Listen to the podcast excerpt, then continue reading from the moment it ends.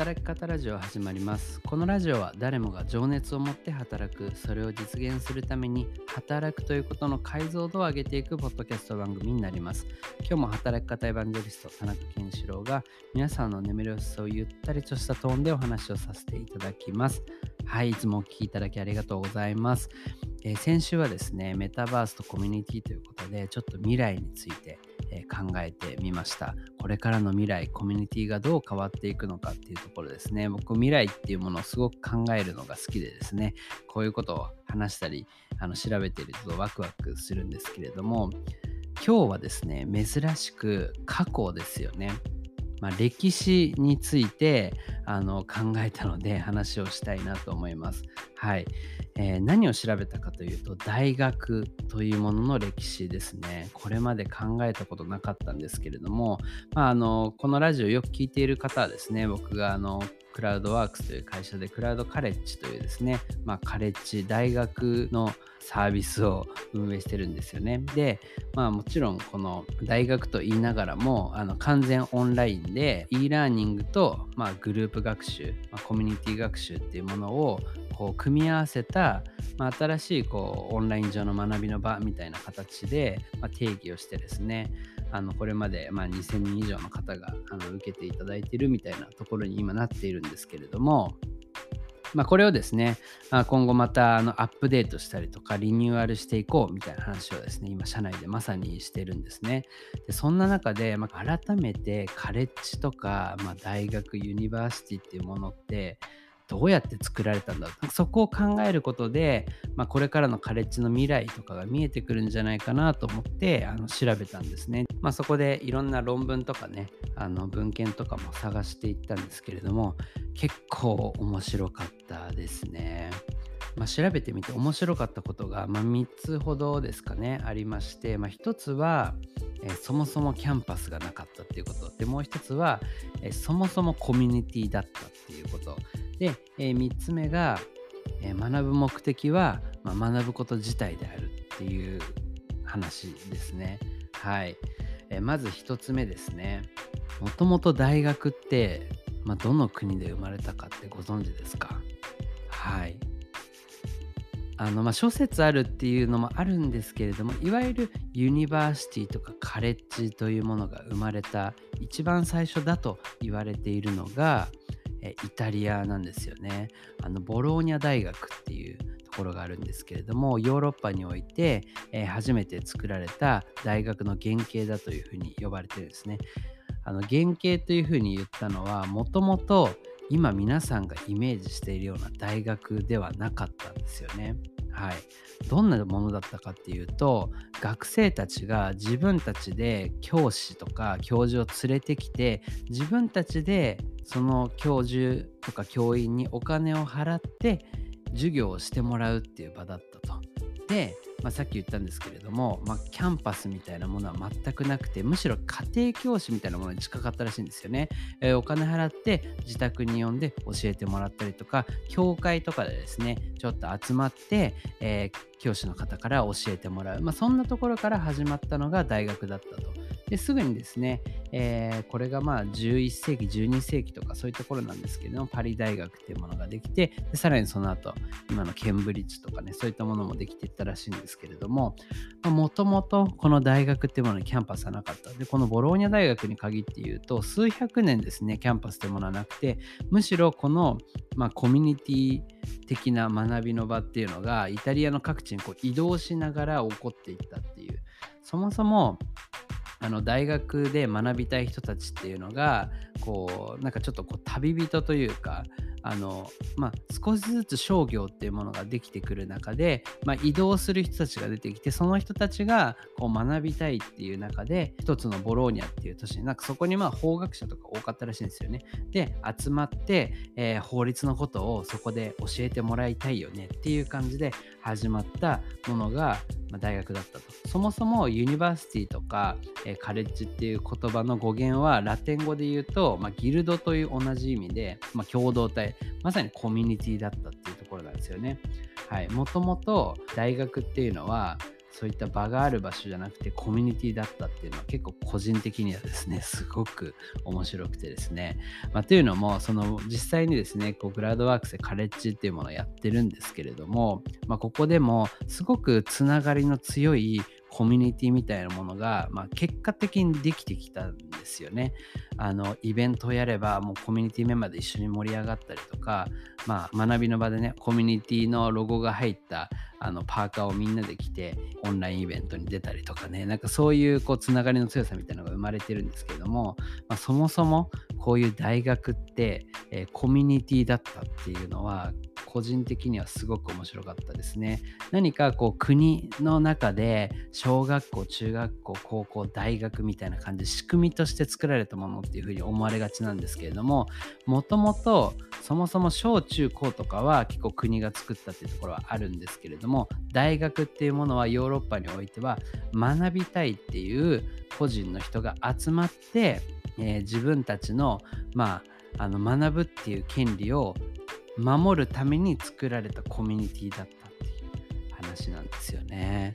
この、まあ、中世ヨーロッパってどういう時代だったかっていうと、まあ、叙任権闘争とかいう、まあ、言葉もあるんですけれどもいわゆる教皇えーと、教会とかカトリックのキリスト教の、まあ、偉い人たちといわゆる国王っぽい、まあ、皇帝とかっていうんですけれども、まあ、国を治めてた人この2つの権力がかなり対立していたんですよねどっちが偉いのかみたいな。でどっちがこう人々の生活を決めていくのかみたいなところがすごく難しい時代だったんですよね。そんな中で、えー、学びたいっていう人たちはその2つの権力が対立してることをうまく利用してあの僕らは僕らで自治をさせてください。でその権利を皇帝とかから許可をしてもらったあの数少ない、まあ、自治組織だったらしいんですよね。なんで当時その市民権を得る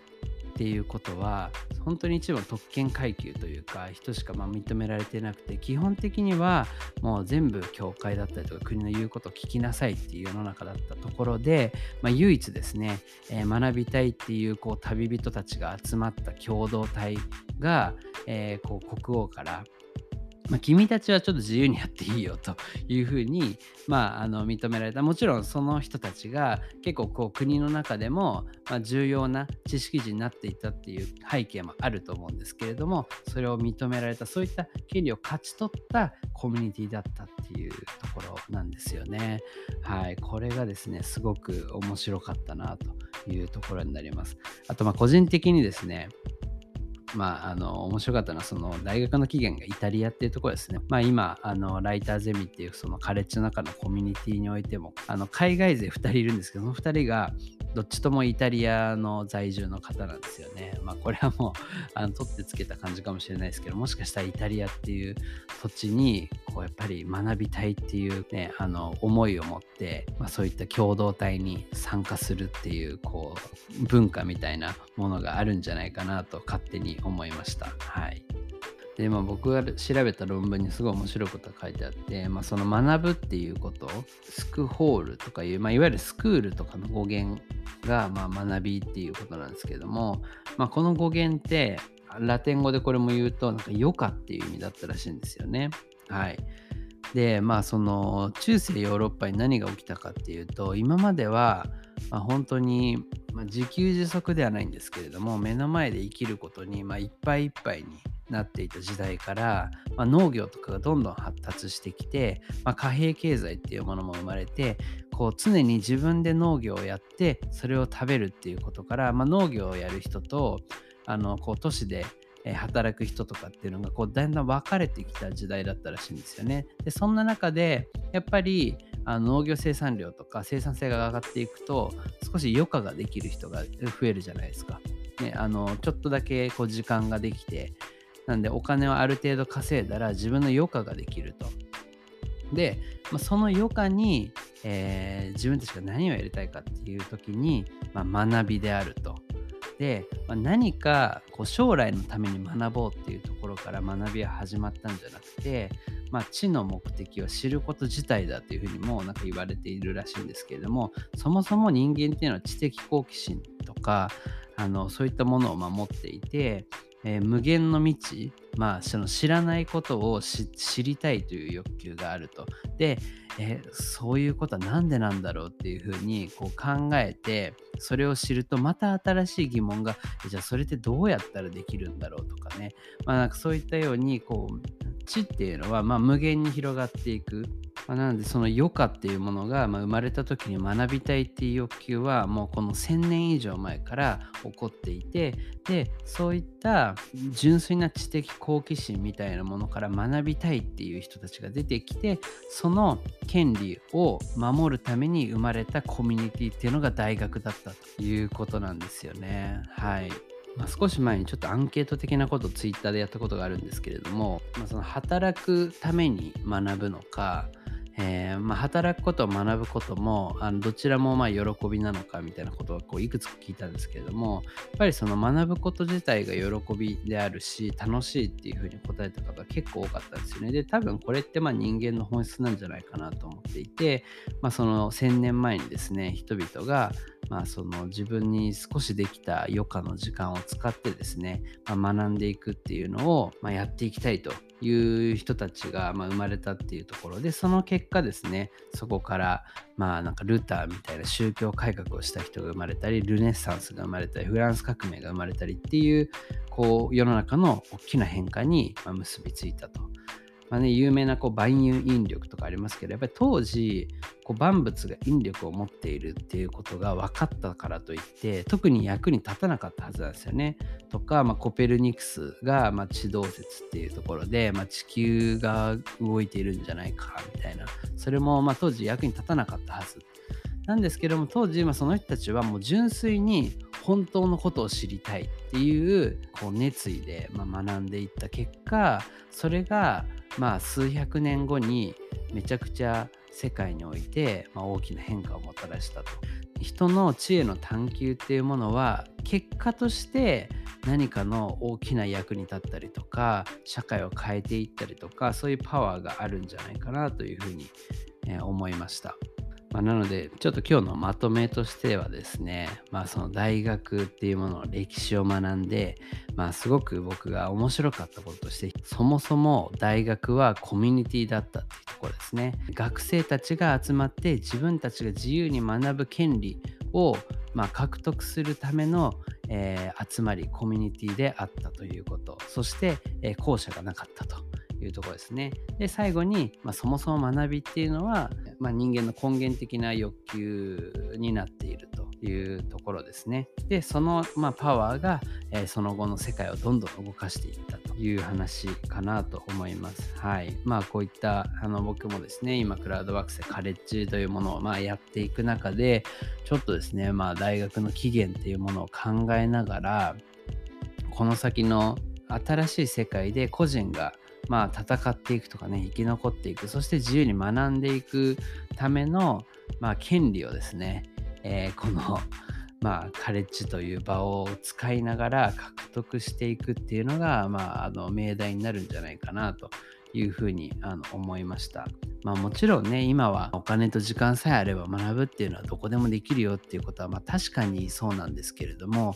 実際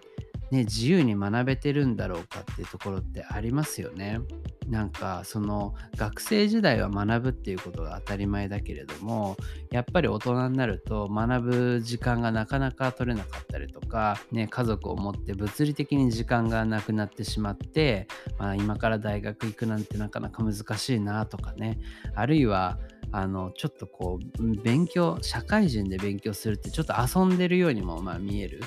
っていうところでなんか周りの理解がなかなか得られないっていう、まあ、人もしかしたらいるかもしれない、まあ、そういった中で、まあ、社会人になってからも学ぶっていうのはもう当たり前の権利です。っていうなんかこう世の中の風潮になっていったりとか、まあ、それをすることによって個人で働く人のプレゼンスがどんどん高まっていく、まあ、そのカレッジで学んだ人があのねライターゼミの例だとこう PTA を変えるっていう挑戦にあの成功したりとかあるいはこう60歳を過ぎても新しいスキルを手に入れて新しいキャリアをスタートできたんだということを、ま、世の中に示していく、まあ、これによってこう新しい個人の時代が、ま、どんどん作られていくっていう流れを、ま、作っていくような共同体、まあ、コミュニティっていうものをやっぱり今後あの作ってみたいなというふうに、まあ、大学の歴史をね学んだことで改めて思いました。はいということでちょっとねまたあの少し最後は熱い話になりましたが、えー、今日は以上としたいと思います。では皆さんおやすみなさい。また来週お会いしましょう。